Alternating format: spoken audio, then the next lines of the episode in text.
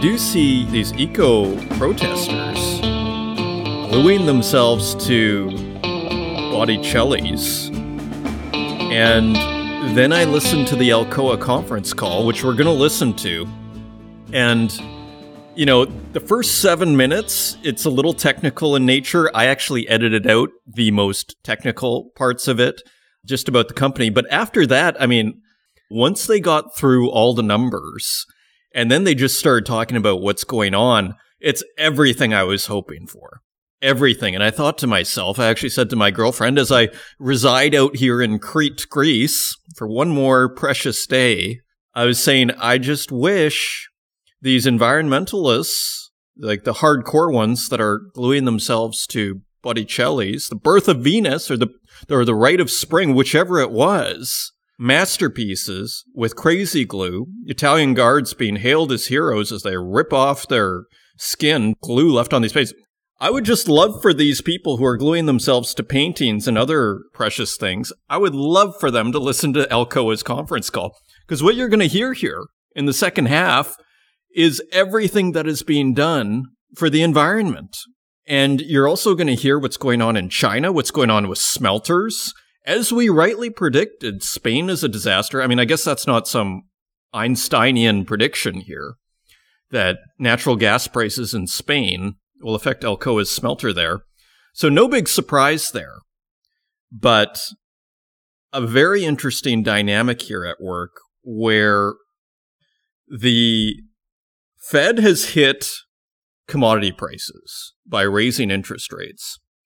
Nevertheless, we retain a deficit in these metals. And that's what the Alcoa CEO was saying. Demand continues to grow, aluminum to remain in deficit, and smelters are struggling for profitability. And so this is the problem with this whole central bank intervention in these markets is it's just distorting everything because they're going, oh, prices are too high, so we need to hit prices, especially on commodities and energy, when right now what we need is actually high prices in order to make more metals and energy. Isn't that what we need is high prices and then people will make more? And instead they get involved and they smash the prices. And now what are we going to do? We still don't have enough metals and energy. They say, oh, well, demand is going to fall back. That's not what the CEO of Alcoa is saying. You know what he's saying? Demand continues to grow. It's like central banks, they were able to get away with it for a long time, but you're just starting to feel. You look at the West, I'm just starting to feel, I guess I should speak for myself here, that we're starting to run out of cards to play here. You know, it's the classic the Fed is cornered, and intervening and lowering commodity prices, I'm not sure that helps us. Yeah, okay, maybe it helps us with prices overall and they come down short term, but is that really a long term solution? If, as the Alcoa CEO says, demand continues to grow. So, anyways, a very interesting thing to look forward to. We have just booked Eric Buckland, so we are going to get the latest on mining employment, Hopefully, that will be for next week's program, unless we have any unforeseen delays. And other than that, I mean, let's just take the temperature here of the markets. I mean, it's very interesting. I mean, this brings up another point I, have been thinking about the last few days, which is retail was being criticized for buying the dip on this drop in stock prices. And retail was out there buying the dip, and all the experts were saying, oh, here's dumb retail buying the dip and, you know, it's going to blow up in their face. It's all going down. And they were almost to a, you know, except for the real contrarians out there, everybody was saying this thing's going down. And what we've had is a pretty remarkable rally. I mean, let's look at the S&P 500 here. I mean, 3961 on the S&P 500. We're just a hair away from 4000. The sentiment has shifted now. I saw an interview with someone a few months ago saying, you know, everybody made fun of retail with GameStop and everything, but back then they actually did fairly well. As that person was making the point, retail was right. And I just wonder to myself here, will retail be right again? You know, it's back to this idea talk is cheap. And here we have endless commentary of people telling us how this thing's going down. And you know what? Right now, it's not going down. I mean, that could change tomorrow. But right now, all the doomsdayers out there, mainstream and otherwise, who are all saying this has to go down with such certainty of how wrong people are to have bought in this dip. You know, it just like the markets will humble you. All of us, you know, I was calling gold obvious at like 1850 or something like that, and here it resides at 1731. So nobody is immune to this, and I don't say it with any sort of bravado. By the way, I still think gold is obvious, not financial advice, but in my universe, you just don't even think about it. You buy some gold, good, it's cheaper. If you have any concern that the US dollar or that the BRICS who are putting together a commodity currency, if any of that has any like we do seem with all these incredible debts and this energy issue, like I was saying at the top of this show, it does feel like the West is starting to run out of cards. Can it just go on a massive money printing spree again? I don't think so. I, I think the most it can do is just reduce the tightening. You know, it, it can just stop tightening. And that in itself will probably lift the markets and that'll give all the pension funds out there what they need. So the S&P 500 at 3961, oil at $95.58. Now, quite the spread here between WTI, which is 95.58, and Brent crude, which I believe is a more of an international oil, which is at $104.23. So you have a $9 spread there between WTI and Brent crude, which must mean something somewhere. And again, that international crude, $9 more. So that's interesting. And again, if we want more oil development, we kind of need that price to be higher rather than lower. Taking a look at bonds, US tenure at 2.807%. So bonds continue to chill and not pose too much of a problem. You know, if I was to read this, I'm definitely not a bond expert, as we all know. But it seems to me that the inflation narrative, people are basically saying, okay, the Fed's done a pretty good job at reducing inflation with this drawdown in commodity prices, including agricultural to metals. Let's just look at copper quickly, and copper is at $3.37. Silver, $18.63. So commodities continue to stay lower which if we need more copper, and we have a story coming up on this, we actually need higher copper prices. That is what the story is about. So with that, a very exciting show from Crete, Greece. Before we fly back to Berlin tomorrow, what a glorious two weeks it's been. If you want to find us online, you can find us at northernminer.com. You can find us on Twitter at northernminer. And you can find us on Facebook, LinkedIn, and YouTube and wherever podcasts are available, including Spotify, Stitcher, Apple Podcasts, and SoundCloud. And with that, let's turn to the news. And turning to the website, higher copper prices needed to incentivize new production, says Stifel exec. This by Henry Lazenby. The current and consensus forecast copper price levels are insufficient to incentivize the new supply that will be needed as the world moves to a fully electrified economy a senior Stifel GMP analyst tells the Northern Miner. According to Egizio Bianchini, vice chairman and Stifel's head of metals and mining investment banking, the copper industry's average price and company valuation multiples both need to increase significantly for the industry to even, quote, attempt to deliver an aggressive supply response to expected demand, end quote, he said in an interview. He continues, quote, the global copper industry is undersized and undercapitalized to deliver a strong supply response to what is expected to be a firm demand profile. According to the Stifel executive, notwithstanding the high margins the sector is currently enjoying, the copper price remains well below incentive pricing when considering the risk factors associated with developing, financing, and building a mine in the current environment. Among the factors increasingly stifling mine development are unpredictable and additional environmental regulations, ESG related considerations, a deteriorating geopolitical environment, seemingly high incentives for government to increase their portion of the financial pie, also known as resource nationalism, dramatically increasing inflation for goods and services and the expanding timeframes for executing mine development and construction. You know, this ESG business, like, this is something we've pushed on this show and that we are in favor of. However, if this ESG business gets pushed too far, there is going to be a huge political backlash. And I think we're going to see it in Europe first, where energy prices are through the roof because of a lack of investment in oil and energy and nuclear energy. And all these ESG concerns are piling onto each other. And, you know, it's back to that Botticelli. Little stories like that, actually, not so little stories like that, are creating what I see as an enormous backlash coming. We see it, you know, again, in the mining sector here, we have a front row seat on all of this business because we're sort of where the rubber meets the road, where theoretical mandates meet taking metal out of the ground and processing it into something that is usable by society. So, despite those headwinds, the copper price appears robust compared to trailing prices at face value. Forward looking copper pricing expectations appear strong enough to entice significant new production to come on stream. However, it's not that simple, explains Bianchini. While the established global copper producers are generating margins that historically would have resulted in the addition of substantial new supply, Bianchini says there's a 12 million ton per year copper supply gap emerging from 2025 onwards. Quote, nothing is coming down the supply pipeline even nearly to cover the missing metal.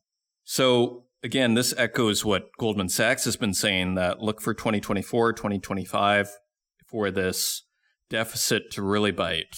The top seven public copper producers combined failed to reach a market capitalization of a single top technology company by a long shot he said. What does it all boil down to? The prospect of much higher copper prices down the line.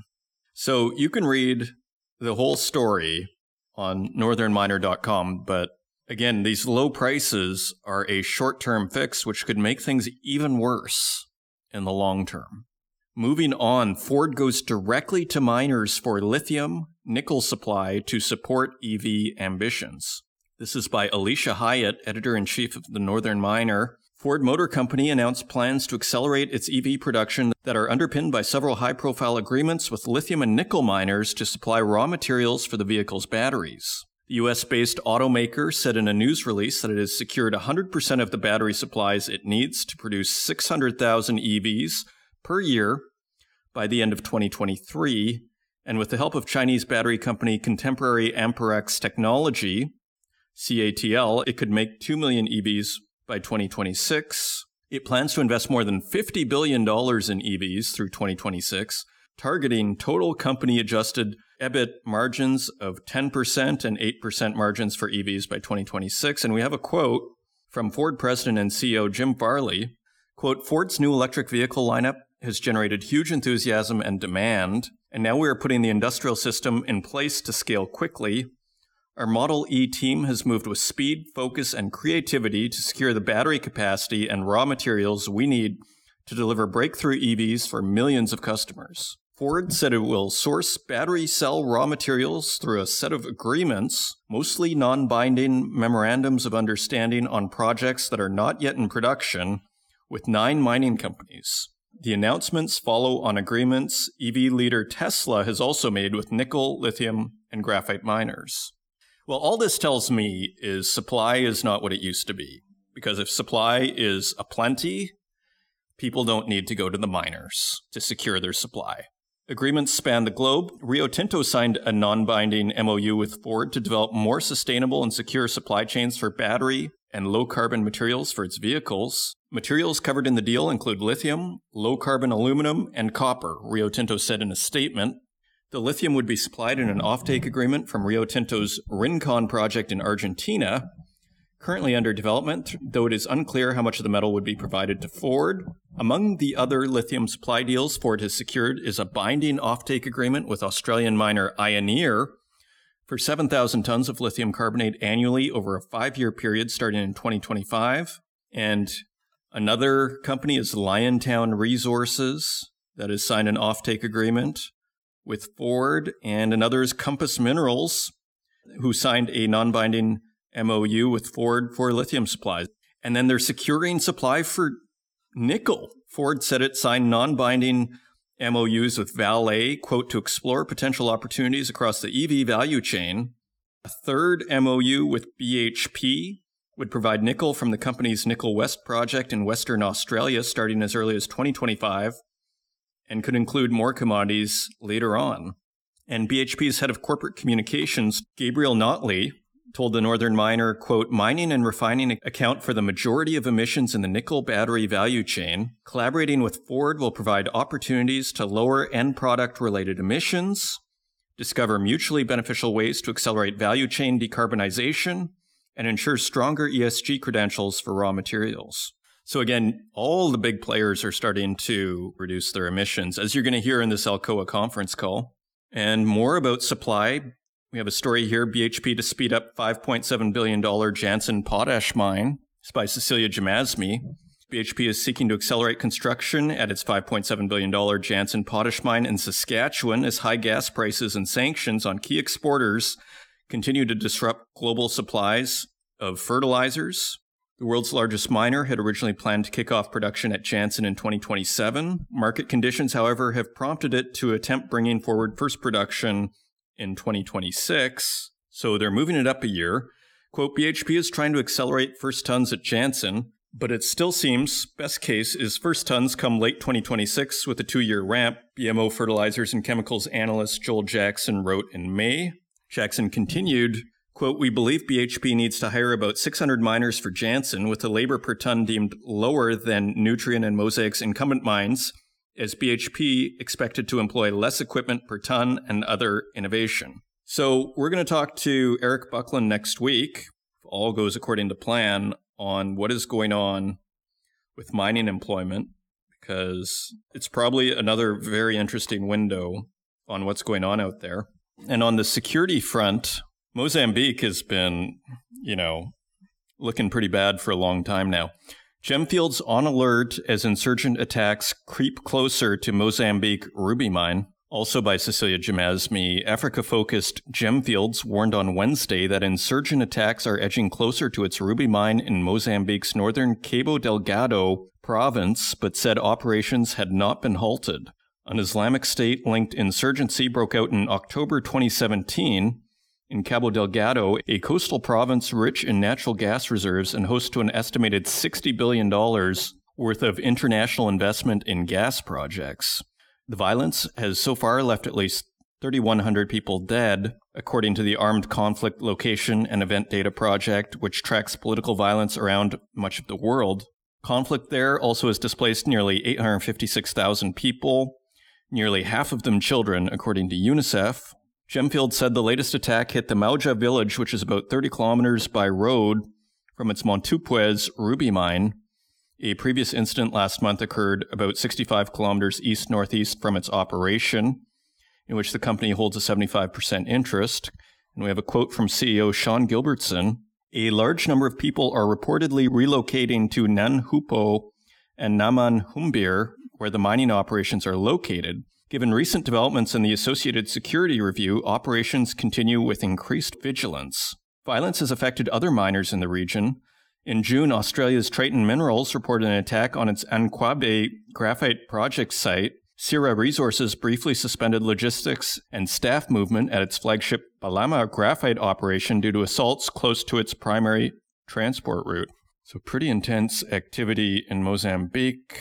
Moving to Canada, Raglan mine workers reject new offer from Glencore as standstill enter its ninth week. So, another strike. It's by Naimul Karim, who just left the Northern Miner for the Financial Post, so we wish him well. Workers at Glencore's Raglan nickel mine in Nunavik rejected the company's latest offer this week as a labor dispute that has halted most of the mine's operations enters its third month.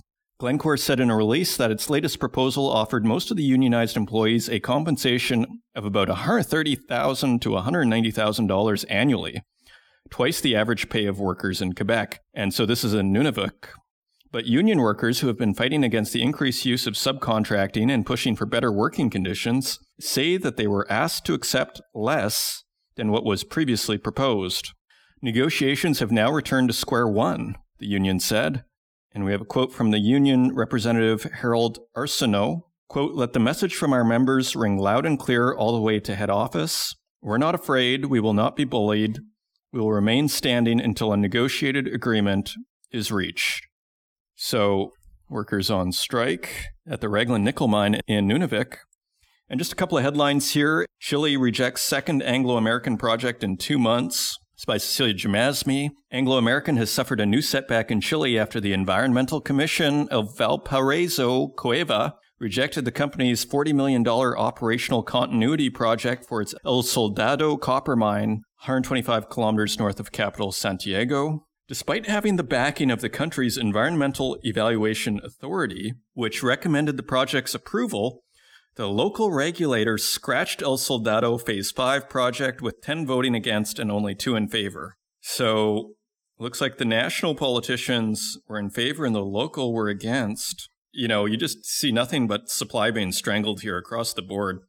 Another headline, also by Cecilia Jamasmie Drought operational issues bring down Antofagasta guidance. Chilean miner Antofagasta has lowered its full year output target to 640,000 to 660,000 tons after production was hindered from water shortages in an underground pipeline that transports concentrate from Los Pelambres. The miner said copper output in the second quarter of the year fell 6.5% quarter on quarter. For the half year, it was almost 26% lower year on year. And finally, Pensana starts building UK's first rare earths refinery also by Cecilia Jamasmie, rare earths producer Pensana has broken ground at its salt Saltend Rare Earth Processing Hub in northern England, set to be the country's first major facility of its kind in more than a decade. The project is part of the launch of the country's first critical minerals strategy, unveiled today to weaken China's dominance on the group of 17 minerals used in electric vehicles, wind turbines, and military equipment. And we have a quote from Kwasi Kwarteng, UK Secretary of State for Business, who said critical minerals will become even more important as we seek to bolster our energy security and domestic industrial resilience in light of Russia's illegal invasion of Ukraine, and as we move away from volatile, expensive fossil fuels. The strategy will bolster our resilience to the market shocks and geopolitical events while supplying key industries such as automotive and defense. You can read the whole thing on northernminer.com. And with that, let's turn to metal prices.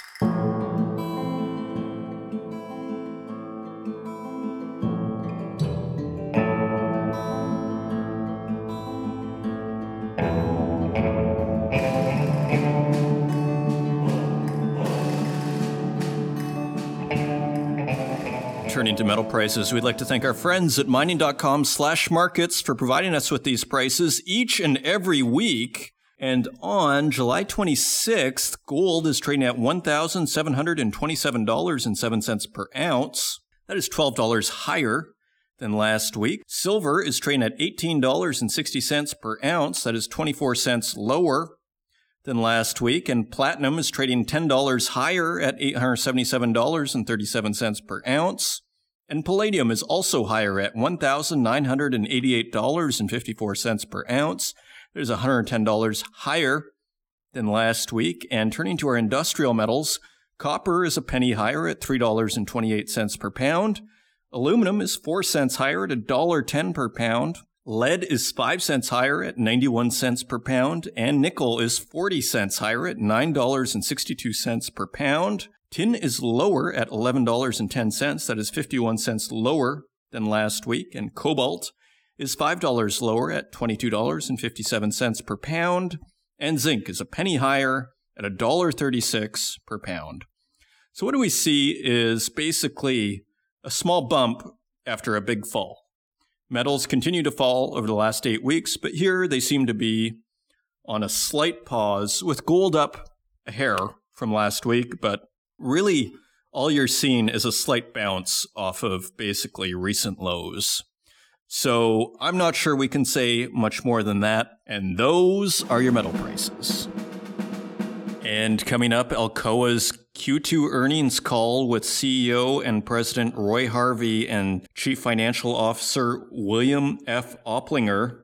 And they discuss the rising energy costs, how margins are down, and how the higher US dollar has helped them, as well as their ongoing efforts in sustainability. So it's a real feast, actually. You hear their comments on China. Again, the first seven and a half minutes are slightly more technical, kind of on the company operations, but then the remaining 14, 15 minutes are all on the big picture, and it's super interesting. If you're wondering what EBITDA is, there may be some of you who are wondering because they mentioned EBITDA a little bit in the first part. It's short for earnings before interest, taxes, depreciation, and amortization. It is one of the most widely used measures of a company's financial health and ability to generate cash. It's just cash coming in the company before all your costs and taxes and everything else. And with that, again, this is an edited earnings call. If you want the full thing, go to Alcoa's website. And with that, I hope you enjoy it, and I will see you on the other side.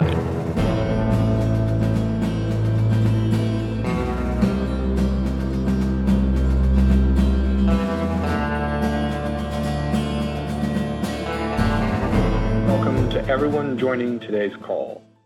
Once again, we had a strong quarter with results that included a sequential increase in revenue, solid net income, strong cash flows, and increased capital returns to our stockholders.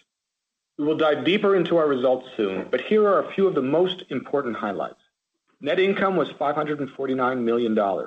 Our adjusted EBITDA, excluding special items, was $913 million, which brings us to nearly $2 billion through the first half of this year. Our free cash flow, less non-controlling interest, was $383 million. Strong cash flow in the quarter supported capital returns to our stockholders. Year to date, we have provided $387 million in capital returns. This includes $275 million in stock buybacks during the second quarter and $19 million in cash dividends which the company paid on June 3rd at the rate of $0.10 per share. Also, today we announced an additional authorization of $500 million for future stock repurchases, supplementing the $150 million that remains from the prior authorization. Importantly, in these volatile markets, we continue to have a very strong balance sheet, and we are well-positioned for all parts of the commodity cycle. Our proportional adjusted net debt has reached much lower levels. It stood at $1.2 billion at quarter's end, down from $3.4 billion for full year 2020. And we ended the quarter with a cash balance of $1.6 billion. We also recently amended and restated our revolving credit facility to provide more flexibility, which Bill will discuss in more detail during today's presentation. Before we do that, however, I want to reinforce an important foundational item. Our Alcoa values, they continue to guide our company. We act with integrity, operate with excellence, care for people, and lead with courage. These values are our consistent guideposts, and we lean into them even more during times of volatility and uncertainty. Importantly, our commitment to safety is embedded in these values. This year, We've not had any fatal or life-altering serious injuries or what we classify as FSIAs. Working safely remains our overarching goal every day. Our success requires continued vigilance in protecting the health and safety of our global workforce, including contractors and anyone who may visit our locations. With our values as a foundation, we continue to execute on our company's strategic priorities. We are restarting some aluminum smelting capacity. The Alumar restart in Brazil is progressing, and we expect some additional modest capacity at the Portland aluminum smelter in East Australia to come online beginning in September. Meanwhile, we have made production adjustments at two other locations. The high cost of natural gas in Spain prompted us to reduce the daily production rate at the San Ciprián refinery to help mitigate some of those costs. And here in the United States, we made the decision this month to curtail one of three operating potlines at Warrick operations in the state of Indiana due to operational challenges. We also continue to move forward with our investment program, which includes some return-seeking projects that we announced recently. At our Mosjøen smelter in Norway, we are working to boost the electrical infrastructure to increase its capacity by another 14,000 metric tons per year. In Canada, our Deschambault smelter broke ground this month on a project that will allow it to cast standard ingots for value-add products. providing more flexibility for customers. We have demand for this specific size, including for foundry alloys that are used in various automotive applications. And speaking of value-add products, we continue to have strong year-over-year demand for EcoLum, our low-carbon aluminum in our Sustana family of products, which is gaining more traction with customers. In our aluminum segment, we also continue to progress on energy contracts that support the commitment we made to our workforce to restart the San Ciprián smelter beginning in January 2024. I'll turn it over to Bill now to walk through the financials. Thanks, Roy. The second quarter of 2022 was our highest ever quarterly revenue at $3.64 billion. This quarter GAAP net income attributable to Alcoa of $549 million was higher than our adjusted net income of $496 million, mainly due to non-cash adjustments. These special items included mark-to-market gains on energy contracts, primarily at our Portland smelter of $106 million, as well as a reversal of a valuation allowance of $83 million related to VAT credits in Brazil. Second quarter 2022 adjusted EBITDA was $913 million, up $295 million from the second quarter of 2021, and only $159 million short of last quarter's record adjusted EBITDA. With another quarter's excellent financial results, our first half adjusted EBITDA, excluding special items, has totaled $1.99 billion. Let's look at the key drivers of second quarter EBITDA. The largest sequential benefit in the second quarter came from improved shipment volumes. Other favorable factors included benefits from a stronger US dollar and a higher alumina price index. Lower metal prices, which included approximately $40 million to set inventories to net realizable value, combined with higher costs, as well as lower aluminum and alumina premiums to more than offset those benefits. In the segments, Bauxite EBITDA was $5 million, a result of lower royalties income, intercompany pricing, and the MRN divestiture, as well as higher maintenance and production costs. Alumina segment EBITDA increased $81 million sequentially on higher index pricing, the reversal of the VAT valuation allowance in Brazil, favorable foreign currency, and higher shipments, with partial offsets from increased energy costs, higher raw material costs and production costs, and an ARO charge for improvements to bauxite residue areas at Poços. In the aluminum segment, we saw benefits of higher shipment volumes, but earnings declined on lower LME prices, higher costs, and lower buy-resell margins. In alumina, we expect approximately $30 million in higher energy and raw materials costs, with one-third being related to San Ciprián refinery energy costs. We expect higher shipments and improved customer mix to offset remaining cost pressures. In the aluminum segment, we expect alumina costs to be favorable by $30 million. We also expect an approximately $30 million impact from higher energy and raw material costs, not fully offset by production cost savings. Additionally, the Warrick potline curtailment is expected to result in an unfavorable impact of $20 million. Thanks, Bill.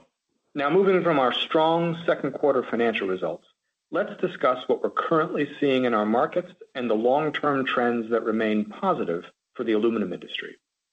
Overall, the market is expected to remain in a deficit this year. Pricing and global supply-demand forecasts have been dynamic, and this is happening for a variety of reasons.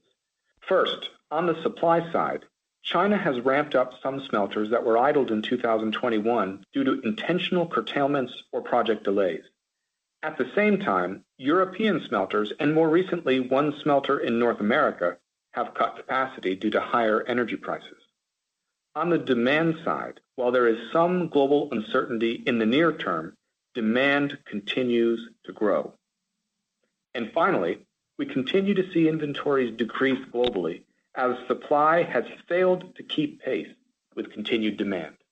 Given the price and cost pressures over the past quarter, we also see significant amounts of global alumina and aluminum capacities that are likely to be cash negative based on an analysis through June, which means global operating capacities will remain under pressure. Based on June's average prices, we estimate that between 10%-20% of worldwide smelting capacity was underwater last month. At some points in the first week of July, the SHFE spot price are likely to have pushed around half of Chinese smelting capacity underwater. In these conditions, however, suppliers like Alcoa that produce in markets with structural deficits, like North America and Europe, remain in an advantaged position as many consumers prefer domestic suppliers with integrated supply chains. Those consumers have also looked to move away from relying on riskier imported volumes. For Alcoa, much of our value-add aluminum products are sold on annual contracts, and we expect similar volumes and higher average premiums for our value-added aluminum products in 2022 compared with 2021. Now, moving to the longer term, the structural factors in the aluminum market remain positive. The world needs aluminum, and it will continue to be a critical material for a sustainable society. Aluminum has been essential for modern life, and it will play an even larger role in the low carbon future. As we know, it is lightweight, strong, and most importantly, infinitely recyclable. It is being used to replace plastics and heavier metals in a wide range of applications, and it is vital for the ongoing transition to build the electric vehicles and renewable energy infrastructure the world will need to transition to a low carbon future. Global aluminum demand is expected to grow significantly in the years to come. The International Aluminum Institute forecasts global demand for aluminum will increase up to 80% by 2050 from a baseline of 2018, and that the demand will be met by both recycled and primary metal. The IAI estimates that up to 90 million metric tons of primary aluminum will be required per year in 2050. As China approaches its 45 million ton per year capacity cap, we expect new projects outside of China will be needed to meet demand while managing the rising costs of carbon emissions. Due to these carbon costs, we expect the bulk of global smelting projects in the future to seek renewable power. Those factors should also advantage today's low carbon emitting producers, like Alcoa, as demand continues to grow for low carbon aluminum, particularly in markets like Europe and North America. These longer term factors continue to make us optimistic on the aluminum market and reinforce our need to continue strengthening our business as we prepare for a bright future. As I mentioned at the top of our call, we continue to work on optimizing our operating portfolio for today and tomorrow. First, we remain focused on driving returns, restarting capacity when it makes financial sense, such as at the Alumar smelter in São Luís, Brazil, and at Portland Aluminum, our joint venture smelter in Australia. In Brazil, we have successfully energized the first set of Alumar's smelting pots, and we continue to add new pots to operations as the restart progresses. Our fully owned subsidiary in Brazil owns 60% of the smelter, with the remaining percentage belonging to South32. Both partners have agreed to fully restart the site's 447,000 metric tons of capacity, which had been fully curtailed since 2015. We announced in September that we would restart Alcoa's share, which is 268,000 metric tons. We expect the restart to be complete in the first quarter of 2023. Next, we continue to take decisive action when either operational or cost pressures require adjustments production. In December of last year, we reached an agreement for a two-year curtailment of the 228,000 metric tons of aluminum smelting capacity at San Ciprián, which faced exorbitant energy costs. We successfully completed that full curtailment this year and we're actively working on arranging competitive power arrangements to support the agreed-upon restart in January of 2024. Also at our San Ciprián location, the alumina refinery is currently challenged with extremely high natural gas prices. They are higher there, in fact, than anywhere else that we operate, climbing to more than $25 per gigajoule, a nearly five-fold increase since early 2021. As such, we have reduced the daily production rate by about 15% to help mitigate the impact of these higher prices and continue to actively monitor this situation. Separately, in the United States, on July 1st, we quickly acted to safely curtail one of the three operating smelting lines at our Warrick facility in Indiana. Unfortunately, we have struggled with staffing shortages at the smelter, which uses older, more manual technology. The decision to curtail one line allowed us to work on these operational challenges while focusing on stability for the two remaining lines. And at the bottom of this slide, we were happy to announce this quarter some return-seeking capital projects in both Norway and Canada. These two initiatives will allow us to creep capacity while adding value-add products for our customers. Next, I'd like to turn to our strategic priority to advance sustainably. Today, we have the aluminum industry's most comprehensive portfolio of low-carbon products in our Sustana brand family. These offer customers the opportunity to lower their carbon footprint by simply using our products, which have lower carbon intensity than the industry average. Our Sustana family includes three products, beginning with EcoSource, which is our low-carbon smelter-grade alumina. It has a carbon footprint that is two times lower than the industry average. Next, our EcoLum aluminum counts Scope 1 and 2 emissions from mined bauxite to cast metal and is 3.5 times better than the industry average. Finally, we also offer aluminum with at least 50% recycled content in our EcoDura brand. While still a relatively small portion of our overall sales, we do earn a premium on these products, and we've experienced year-over-year growth in annual Sustana sales as the move toward more sustainable solutions gains momentum. We continue to see strong demand for our aluminum made with low carbon emitting processes, specifically in Europe. And focusing on our operating portfolio, we are also well-positioned for a world focused on lower carbon emissions. We have the industry's lowest carbon intensity refining system. Our global smelting portfolio has 81% of its power sourced from renewable electricity, which makes us one of the world's lowest carbon intensity producers of primary aluminum. Additionally, we have obtained certifications from the Aluminium Stewardship Initiative, the most comprehensive third-party system to audit responsible aluminum production. We can globally market and sell ASI-certified bauxite, alumina, and aluminum. Meanwhile, we communicated last year a net zero 2050 ambition, which builds on the progress we are already making against our existing goals to reduce greenhouse gas emissions and increase renewable energy in our smelting business. Meeting our net zero ambition relies heavily on technologies that we're currently working to develop. At Alcoa, we take pride in the fact that the legacy of our company is tied to the invention of the aluminum smelting process. The discovery by Charles Martin Hall in 1886 transformed society, turning aluminum from a rarely used material, it was the world's most expensive metal at the time, into something that we use daily. That spirit of challenging the status quo lives on with us today. That's why we have a strategic vision to reinvent the aluminum industry for a sustainable future.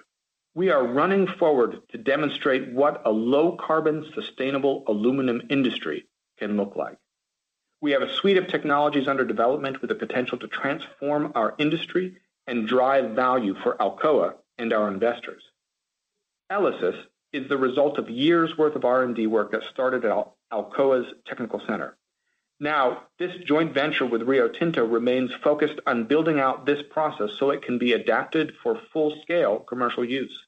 ELYSIS has produced the world's only commodity-grade aluminum manufactured without direct carbon emissions, and its metal has been used by brands ranging from Apple to Audi. ELYSIS continues to be focused on its R&D development timeline, with the technology available for installation from 2024, and then two years later for the production of metal from a first adopter. In addition to the environmental benefits, this innovation is being designed so it can save both operating costs and boost productivity when compared to a same-sized smelting cell. Our Refinery of the Future initiative is a combination of several different R&D projects and process improvements that aims to not only decarbonize the alumina refining process using renewable energy, but also to lower the cost of capital in constructing a new refinery, reduce freshwater use, and minimize and ultimately eliminate deposits of bauxite residue. As I noted earlier, the world is going to need more aluminum over the long term, and some of that is expected to come from recycled aluminum. We have a recycling process under development known as ASTRAEA that has been demonstrated at bench scale. It can use low-value, non-ferrous scrap, remove impurities and other metals, and purify the remaining aluminum to a standard that exceeds the quality level of most smelters. Finally, another project we have through Alcoa of Australia leverages our leading position in alumina refining. High purity alumina, or HPA, is used in a range of applications, including LED lighting and lithium ion batteries. We are in stage one of a multi-stage process that includes ongoing production trials and the detailed design of a demonstration facility. Each of these projects require intense effort, focus, and problem-solving skills from our teams. But our R&D projects offer vast potential as we continue to act in a cost-competitive and productive manner. I want to quickly recap a few important points. Our company delivered strong financial results in the second quarter, and we had an impressive first half. The work that we have done over these past several years has put Alcoa in a good position for all market cycles and we continue to work on improving our company. Alcoa provided substantial capital returns in the second quarter with our stock repurchase program and our third consecutive dividend payment. And we are proud to have announced today another $500 million authorization for future stock repurchases. We also consistently evaluate our portfolio in accordance with our strategic priorities. We will restart capacity when it makes sense to do so, and inversely, we will act on curtailments, closures, or divestitures if it brings value for our company and its future. Finally, we know that the aluminum industry is vital today and tomorrow, including an evolving economy focused even more on sustainability. Alcoa is the company to deliver. Today, we have a low carbon position with the industry's most comprehensive suite of low carbon products in our Sustana-line. For the future, we are investing in technologies that have the potential to transform our industry, and we are using industry-leading environmental and social standards to help chart the challenging and exciting course ahead. Importantly, we are led by strong values, and our purpose is to turn raw potential into real progress. These simple statements help to drive us forward with our strategic vision to reinvent the aluminum industry for a sustainable future.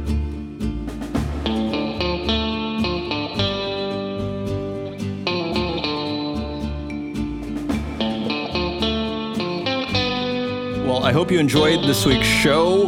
I just found it fascinating to see what Alcoa was saying about all of their operations around the world and ultimately that demand is growing. That is the takeaway here. And despite what the central banks are doing, demand is growing, according to Alcoa's CEO. We have a fabulous show lined up next week with mining recruiter Eric Buckland if you want to help out the podcast, leave us a review in the Apple Podcast directory, share it with your friends, and until next week, take care.